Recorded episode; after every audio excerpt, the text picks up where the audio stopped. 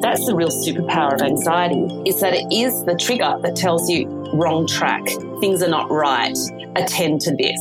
When you listen to anxiety in that way, it can actually be your North Star. It can be the thing that steers you to a better life. If you try to shut it down and medicate it, you'll stay in the same place because you're not actually heeding the warning signs and doing what your body's trying to tell you.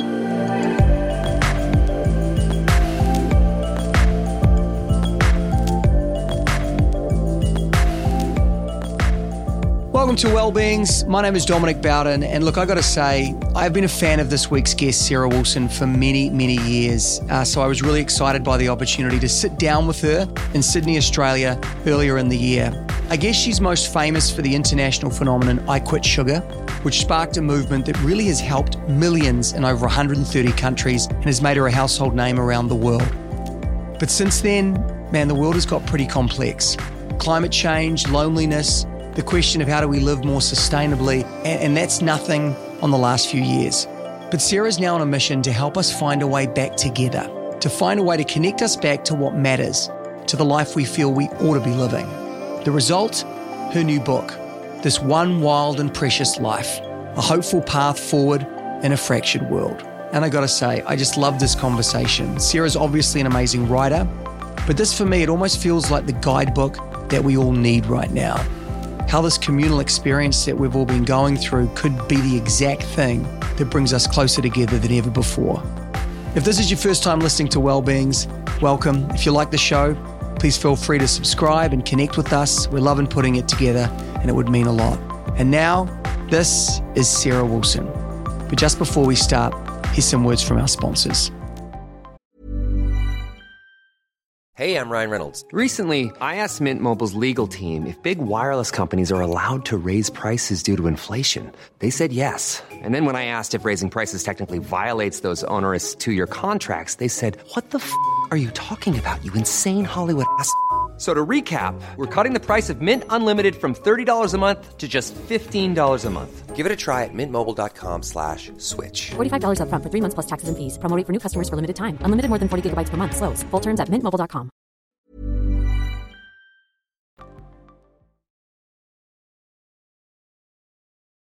Sarah, honestly, it is so good to talk to you. Uh, I think that the books, and but all the work that you've done, but this book in, in particular really landed on me. I think as a Kiwi, but as someone who has been going through this experience of the last two years, just as a human, you know, this book, and it really just reminds us how important it is to put a bit of intention in our life, right? You know, you talk in the opening chapter about that crisis of connection. So maybe let's start there. I mean, how do you define that um, connection crisis that we're all in right now? Yeah, I describe it as a type of loneliness. I think over the last couple of years, we've been really struggling to work out what is the thing that we're feeling because we're feeling so many things. And of course, that then turns into an overwhelm that then causes, causes us to stall and kind of get numb to things and we sort of just go and squirrel away and consume and try to pretend it's not happening. And I think that, um, and, and, and many commentators have referred to this loneliness. And this was sort of happening prior to the whole COVID pandemic thing it was sort of stemming from the climate thing. And then, of course, it all escalated over the last couple of years. And I was writing this book, of course, Dom, you know, as all of this was happening. It was happening in real time. You know, I had to write part of it as Australia was on fire and then, of course, in lockdown and, and all of that kind of thing. But um, it's a very specific type of loneliness. And you referred to this idea of connection. And we've really got to ask what is it? And I asked this when I was writing the book what is it that we're feeling disconnected from? And it's, of course, we're feeling disconnected from each other in many ways. There's a lot of polarization and fragmentation happening at a political level and interpersonal level.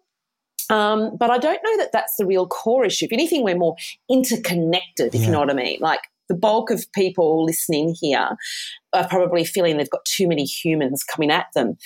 Where the real loneliness sits is that we feel lonely from ourselves. So we feel disconnected from a relationship with ourselves, but we also feel disconnected from nature and also what I call the matrix of life. Like the meaning, a sense of meaning, a sense of uh, the, our belonging, a belonging to something larger than ourselves.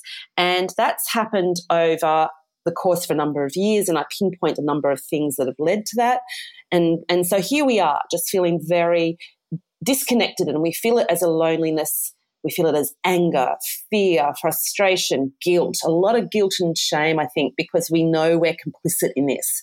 We know the climate crisis is caused by all of us. And, um, and so, yeah, and of course, you know, as I said, it turns into numbness and overwhelm and inaction, which then just feeds all the other emotions. So I think I think that's where the disconnection sits. So not a real small topic to tackle in a book, right? Oh my God, no. I, I really don't recommend anyone tries to. I mean, my father called the book um, Sarah's Book of Everything because literally it's about everything. It was an overwhelming task. I was fully in that overwhelm with all of these feelings happening as I wrote the book. So if that adds some authenticity to it, then great. yeah, well, I think, you know, and, and, in reading it, I know, you know, the working title at one point was Wake the F Up. And I think, if anything, to me, I just try as best I can to be kind to myself because I think we put up so much pressure on, our, on ourselves. We don't take into consideration this environment that we're in, this technology that we are tethered to, but also just the, the world has got so, it's just sped up and, and it's in fast forward and we're trying to make sense of it all and no one knows the answers because this is we've never been here before. So just on a personal level, as you were going through and, and, and, creating this this great book, like how have you grown? How has it shaped you from because you've had such a great career? I mean, one of the reasons we wanted to talk to you, you know, you're just such a powerful voice in Australia and, and obviously a huge fan base in New Zealand as well. How did this book shape you for the next chapter of your life? Oh, yeah, um, massively. Every time I write a book, I go through almost a leapfrog in development, you know? And in some ways, I think I write the books to do that because I know that I need to go through some growth. The previous book, this one, um, First We Make the Beast Beautiful, which was a book about anxiety and exploration through sort of my own anxiety. Um, I mean, that took me seven years and that that really got me online, fired up, centered around dealing with my anxiety. It's a bit like writing a book about not eating sugar, right? You kind of have to not eat sugar. You write a book about anxiety, you kind of have to get your act together, you know, because you're talking it, you're speaking it, and you've gone into the space where you've really tried to understand the nub of the problem. And it was the same with this book. It took me three years to write. And I would say that um, I've matured. I've, I've reached a level of adulthood. And as you know, I think it's the second last chapter. I think it's, you know, and now we grow up or now we become adult. I should actually remember the names of my own chapters. But um, that very much is what happened. You know, I went through all kinds of personal stuff and um, that was happening during the book. And I went down into the dark depths of my own soul. I went, I did a few dark nights of the soul writing that book. And I had to really grapple with taking responsibility and that there was no one I could blame. There's nothing like facing the climate crisis to get you very aware that you can't blame anyone. There's no one else to blame but ourselves. And so we now need to engage and fire up and and do the adult thing. So yeah, it, it changed my life massively. I now feel like I can probably tackle almost anything that comes my way. It's a little bit like I say to life, you know, game on, throw it at me. Like I'm ready for it because it, it, it it's like any existential crisis, right? when you've looked down the barrel of a gun or you've faced, you know, the dark night of the soul or you've seen what's over the, the edge, um, you can't unsee it. And so you must form a philosophical framework, you know? One of your superpowers as well is finding things that people really respond to. I mean, I mean you could go back to the, to the to the quit sugar movement and kind of go, people were searching as they are now. You know, I guess when you went down that rabbit hole all those years ago, I mean, obviously you didn't anticipate it would become what it did. Was it the same sort of itch that you were scratching? It was just that, you know, journal, journalism inquisitiveness. You know, what, what, when you think back to there, there are similarities. Yeah, no, you're right. It is a very similar process that I go through for each of my sort of passion projects. It's generally something that people are asking questions about, and they're generally met by social structures that say get back in your box. No, everything's all fine here. So the the sugar industry was very much controlling the scene. You know, mm-hmm. 12, 13 years ago when I first started doing all of that work in the sugar space. Um, and so people get very overwhelmed and lost and feel like, am I on the wrong track here? And what I've always tried to do, and as a journalist, you know, one of the best things you can do is write words that other people read and they go, that's exactly what I was thinking. I could have written that myself, you know? And they recognize themselves in the words. And I'm fine for that. Like, yep, sure. I only took, you know, seven years of my life to write it. But if you think you already had that thought, great. Um, but that's, that's the aim. It's to capture where people's pain point is. And that's a, I mean, um, I mean, it's no big secret because my book, this um, First We Make the Beast Beautiful, is about the fact that I'm you know, I have bipolar. I was diagnosed when I was 21. And so part of having a, you know, mental illness, if we want to call it that, is um, you become very sensitive to other people's pain. You can feel it, smell it, hear it. I pick up on it. And so it becomes so loud. I feel like I've just got to go down rabbit holes until I can find a solution for everybody. And I've been like that since I was a kid. I have just been like this. It's like, oh, you've got a problem? Let me go and investigate it and I'll come back to you with a full report. And so Sounds like thankfully I was be able to, yeah, yeah. Well, until you, you know, until you get reports from me at, you know, three in the morning or something. Um, but, um, yeah, so then I found a career where I could actually, you know, write books uh, mm. for people um, to that effect. But you're absolutely right. I pick up on where there's a growing itch and there's a sense of just angst and friction. And then I go, all right, what's going on here? And, you know, that's the wonderful thing about social media is you get that feedback in real time and you start to see a pattern, you know, and then you go, all right, there's something here. I need to go there of all, I want everybody to read the book, but more than that, you know, it would be great from this conversation for people to come away with things that they can put on in their own life, they can try on for size. So let's just start with anxiety because to me personally, it feels like such a new word. When I was nervous, starting out in my career, right? You know, I've got you know butterflies in my stomach, and you know, um, but that's good. You know, that's just what's to be expected. Nowadays, oh, I've got chronic anxiety. Everyone says it, and they're, they're self-medicating. It, this verbiage has become so much more you know commonplace, right? And so, just when talking about the science of anxiety, you know, before we go to some actionable steps that people can take now, what surprised you, or just bring us into this epidemic as well of, of, of anxiety as this mm. word that we just throw around? Well, we've got this idea that there's an epidemic of anxiety, as you say, particularly among children. We talk about this epidemic amongst children. And I looked into this. In fact, anxiety hasn't actually necessarily increased, although this was pre COVID. Um, you know, over, you know, in the last 40 years or so. But what has changed is a lack of resilience to discomfort, including hmm. anxiety. And so what we're really facing is a lack of resilience epidemic. And that's just as real, just as painful and problematic. But that does mean that we tackle the, the problem in a different way. We need to start kind of building up a resilient muscle. And part of that is actually to reframe anxiety away from it being a disorder and seeing it as you mentioned before a necessarily necessary response to things but also a response that can enliven mm. uh, enliven us like so in our brains the way that we um, that translate excitement it, it uses the same pathways as anxiety. And so we do have the opportunity, and it's one of the hacks that I include in the book, is to, when you're feeling anxious, is to say to yourself, I'm currently excited. And I have to do that all the time before I do a podcast myself or, you know, any kind of any kind of thing that is a little bit, you know, high octane, yeah. I have to say to myself, I'm excited, cool, rather than shit, I'm anxious, I'm going to collapse in a heap you know? And that's a choice that we can make and our brains respond accordingly. Mm.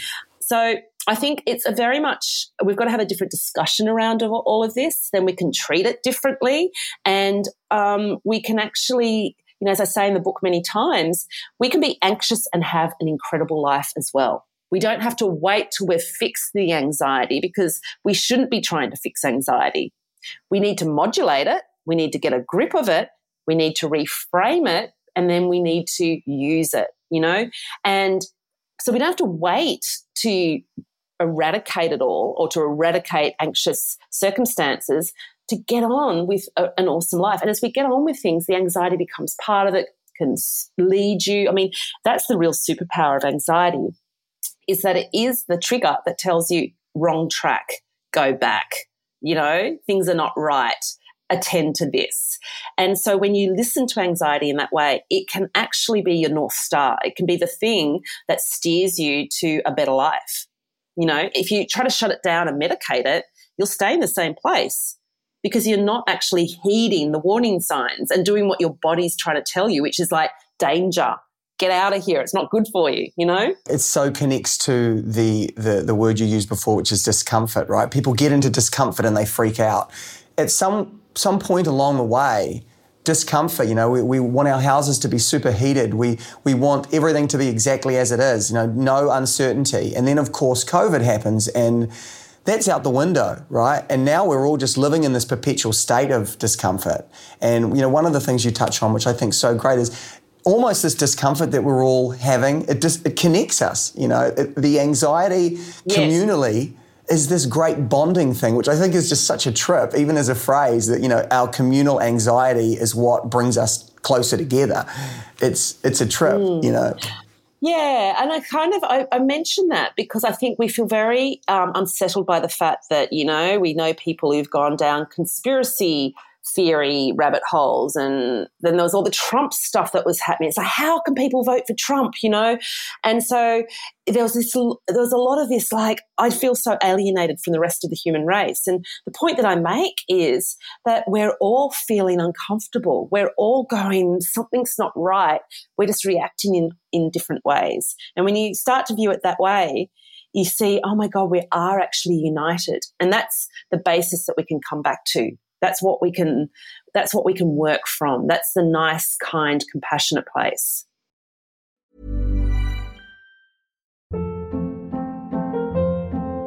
Hold up. What was that? Boring. No flavor. That was as bad as those leftovers you ate all week. Keke Palmer here, and it's time to say hello to something fresh and guilt-free. Hello Fresh. Jazz up dinner with pecan-crusted chicken or garlic butter shrimp scampi. Now that's music to my mouth. Hello Fresh. Let's get this dinner party started. Discover all the delicious possibilities at HelloFresh.com.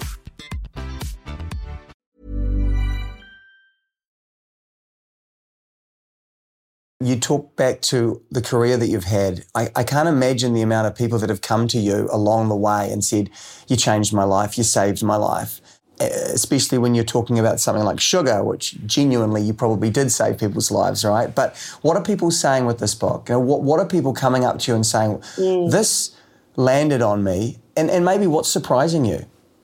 Yeah, well, I actually had to go to a Australian Retailers Association lunch the other day, and I was running late because I'd come from doing a podcast. Anyway, I missed the bit where the big CEO got up there and said, I read Sarah Wilson's book and it's caused me to set up this big, you know, um, transition to sustainable practices within Australian retail. And so it's this big sort of thing now.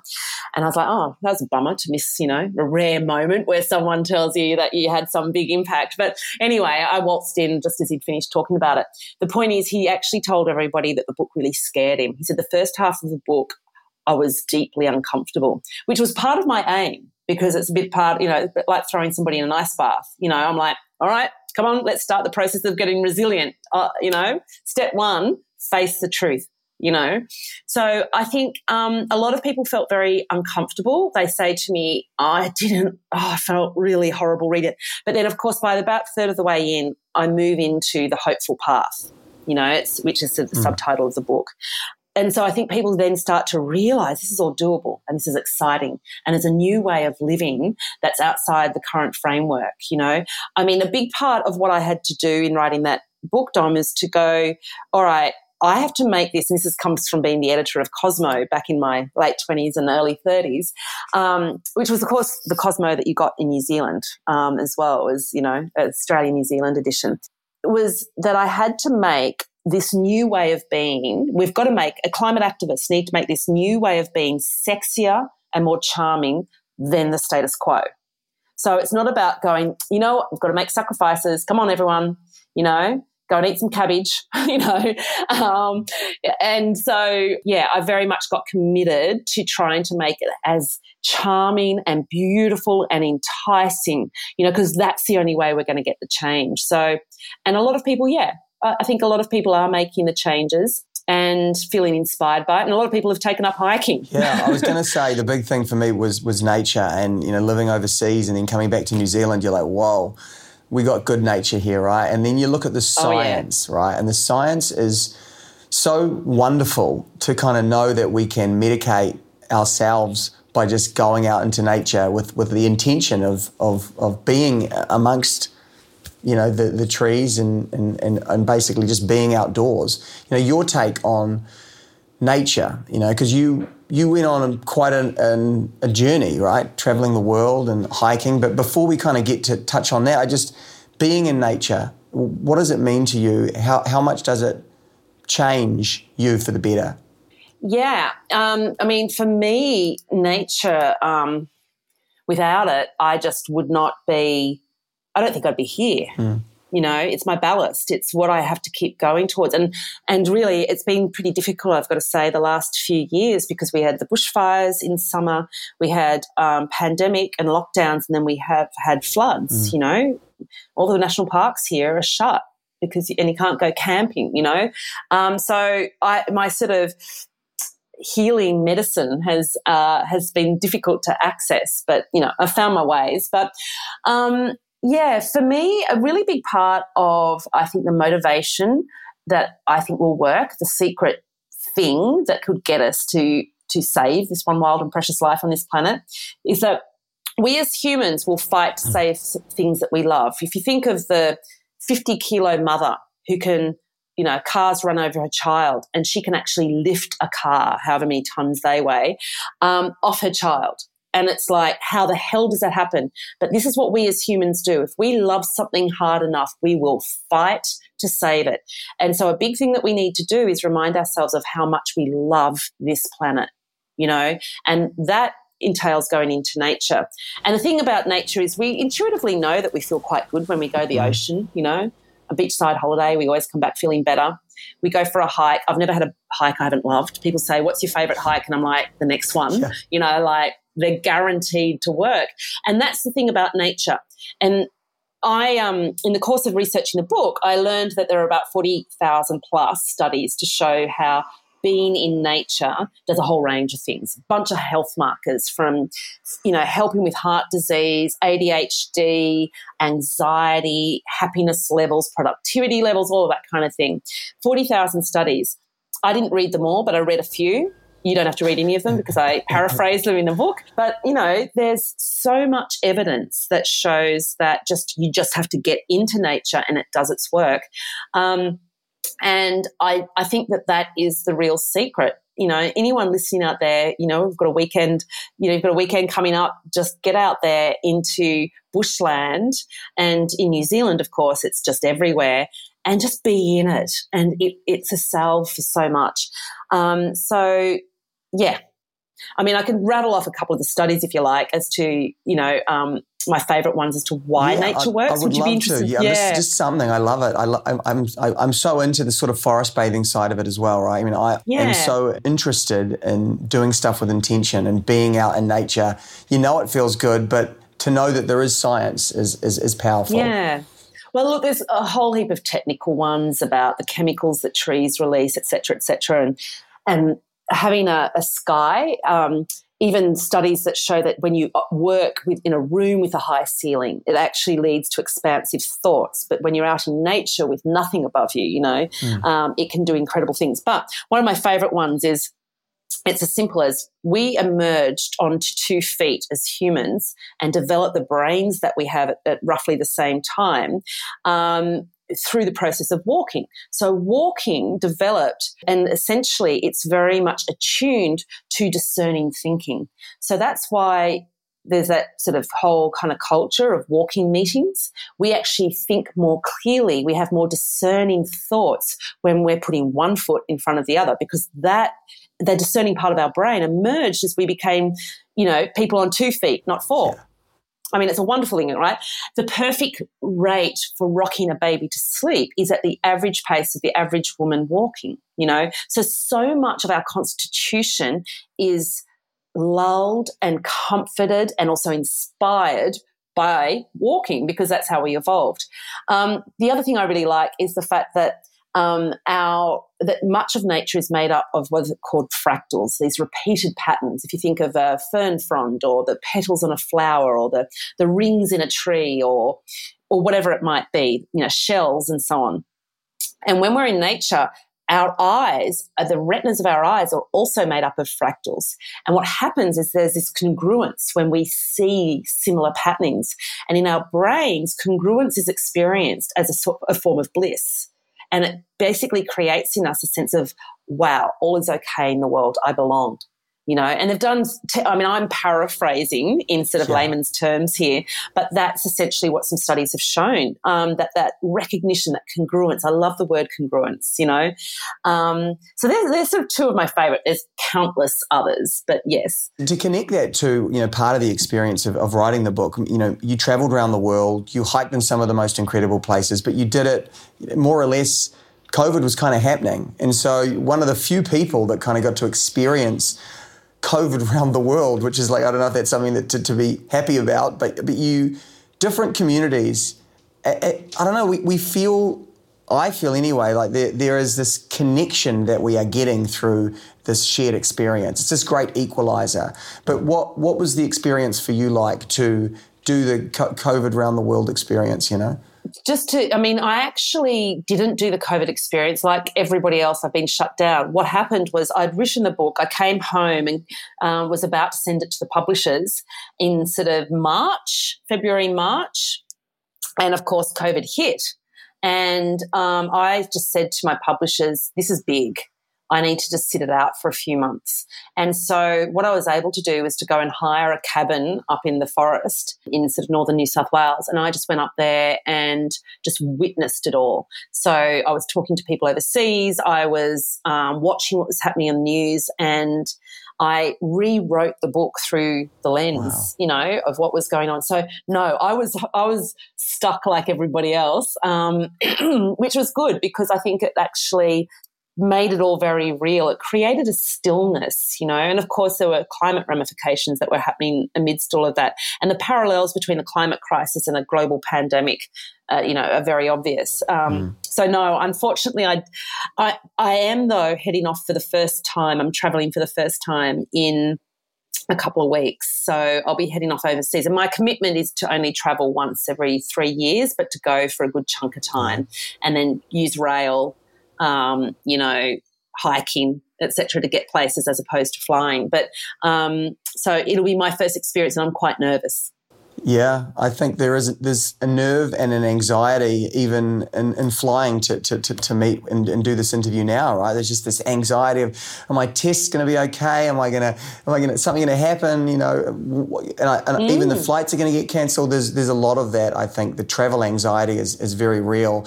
And also, how is the rest of the world going to receive me? How is the rest of the world receiving other humans? That's sort of also really important.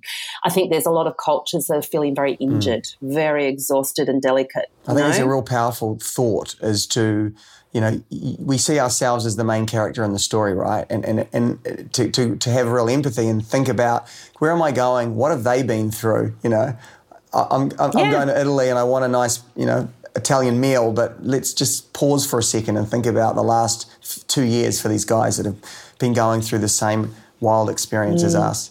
Absolutely. Yeah. yeah, yeah. I kind of like the idea that the world is feeling vulnerable because I think wonderful things happen when people open up in that way. New Zealand it is isolated, you know, kind of like Australia, but even more so, right? That's why people love it, I think. Um, and, and I think a lot of people also thought, hey, you guys handled that really well. Man, it would have been great to be in New Zealand. But, you know, I can speak from the experience that a lot mm. of people going through it, a lot of mental health issues, a lot of loneliness, especially like in the elderly, you know, and it's, it's, why something like this, you know, this book and, and, and, the movement that you're again creating, you know, which is amazing. There's another movement that you're you're pushing forward to the people out there that are still in the middle of that grief or that loneliness, you know, what, what would you say to them is the most important learning that you want to kind of get through today? Mm, um, well, one of the things I think um, what often helps people is to recognize why something's happening and that it's perfectly natural and, and appropriate. It's an appropriate response. Um, so there's been studies that have been done by the, you know, the health secretary or whatever it is in the US um, Dr. Vivek Murthy, and he did some. He wrote a book that was called Together that came out just as the pandemic hit as well. But it was perfect timing for his book. And um, this is Surgeon General is the correct title um, under the Obama administration. And you know, he did studies that found that when in, in a time of crisis, we are actually programmed to go and reach out to other humans, you know, and um, and bunker down together. And that's really primal. It's in our DNA. And a pandemic, of course, where we're asked to isolate, goes so counter to every single little bit of nerve ending in our body you know um, it was it, it's deeply wrong and uncomfortable for us to be isolated in a time of threat and so it's no wonder so many of us have been suffering because even though you might be rationalizing it and trying to go, well, it's only this and that and I can cope, there's something primal going on as well. And so I do like to remind people of that, that that's valid. You know, your body is at a visceral level is reacting. Um, I would also encourage people to to go and connect in whatever way you can. Connection begets connection, and it just means taking some risks. We're going to have to uh, go to the edge a little to get ourselves out of a closeted kind of thinking, and we need to actually reach out to each other, and we need to reach out with activism and care and fight for any political stuff that we lost in that pandemic. There are a bunch of things that happened. You know, we went backwards on a whole heap of climate policy. Mm. Um, there's a bunch of things that have happened where we just need to get back on grid again. We can't go into this in a flaccid kind of way. We also can't think we're going to go back to normal because there's no such thing as the old normal anymore. Mm. And it's going to get more uncertain, more unpredictable as we as time goes on because of the climate crisis the world is going to get even more shaken up.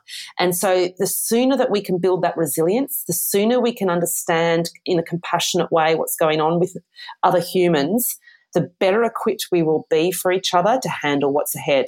And it could be an exciting time. It's going to be dynamic. We're going to have to go to our edge and it's going to involve being very uncomfortable.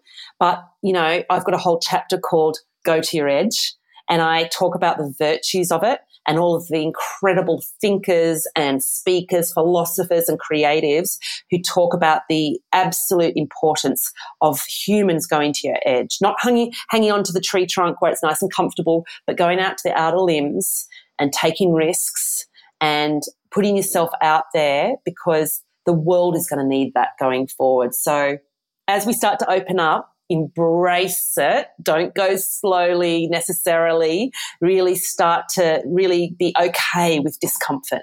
We've got to have a different dialogue around that to be able to cope and to be actually leaders and the adults in the room for our children. Yeah, look, Sarah, so good to talk to you. Um, I, it's so good to see people like yourself speaking with passion, speaking with so much enthusiasm. And I think you, know, you talk and you mention other people that are releasing books, and it's just the perfect timing. It's people are ready for this and they're searching for this, and it's yeah. just that that must be one positive for you. Is just like it, it just feels that it, it, it is so needed. It's just so landed. You know, I, there's so many people mm. in my mm. life I want to give this to, and I know that they're gonna they're not gonna eye roll and be like, oh, another book. You know, they're gonna True. be yeah, actually cool. Where I think even five years ago, two years ago, you say vegan or meditation or certain things, and people are like eye rolling, but people are open now, and I think that's the most important yeah. thing is to to get. Well, I certainly you know, feel less lonely. Yeah. You know, like I felt very lonely in all of my pursuits for many, many years. And I think sometimes that's why I write a book. It's my way of going, hey guys, are you feeling this?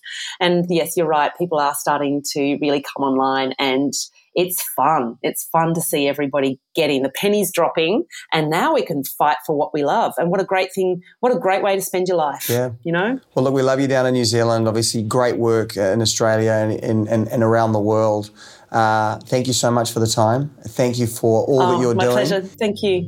And I'll, I'll see you over in New Zealand soon. Um, I'll be over there hiking or mountain biking pretty soon, I reckon. We'd love to have you down there uh, and, certainly uh, keep up the incredible work. I'm, I'm, sure you've got something up your sleeve coming up soon, so we can't wait. Yes, there's something in the pipeline. All right.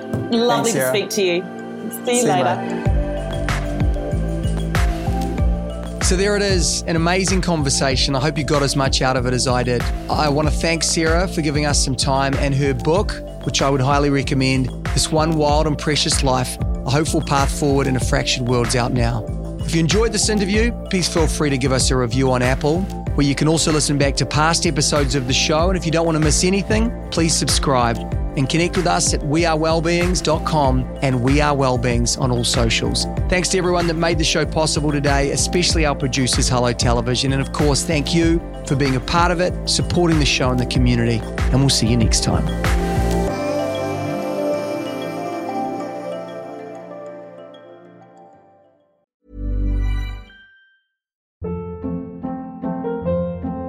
Hold up. What was that? Boring. No flavor. That was as bad as those leftovers you ate all week. Keke Palmer here, and it's time to say hello to something fresh and guilt-free. Hello Fresh. Jazz up dinner with pecan-crusted chicken or garlic butter shrimp scampi. Now that's music to my mouth. Hello Fresh. Let's get this dinner party started. Discover all the delicious possibilities at hellofresh.com.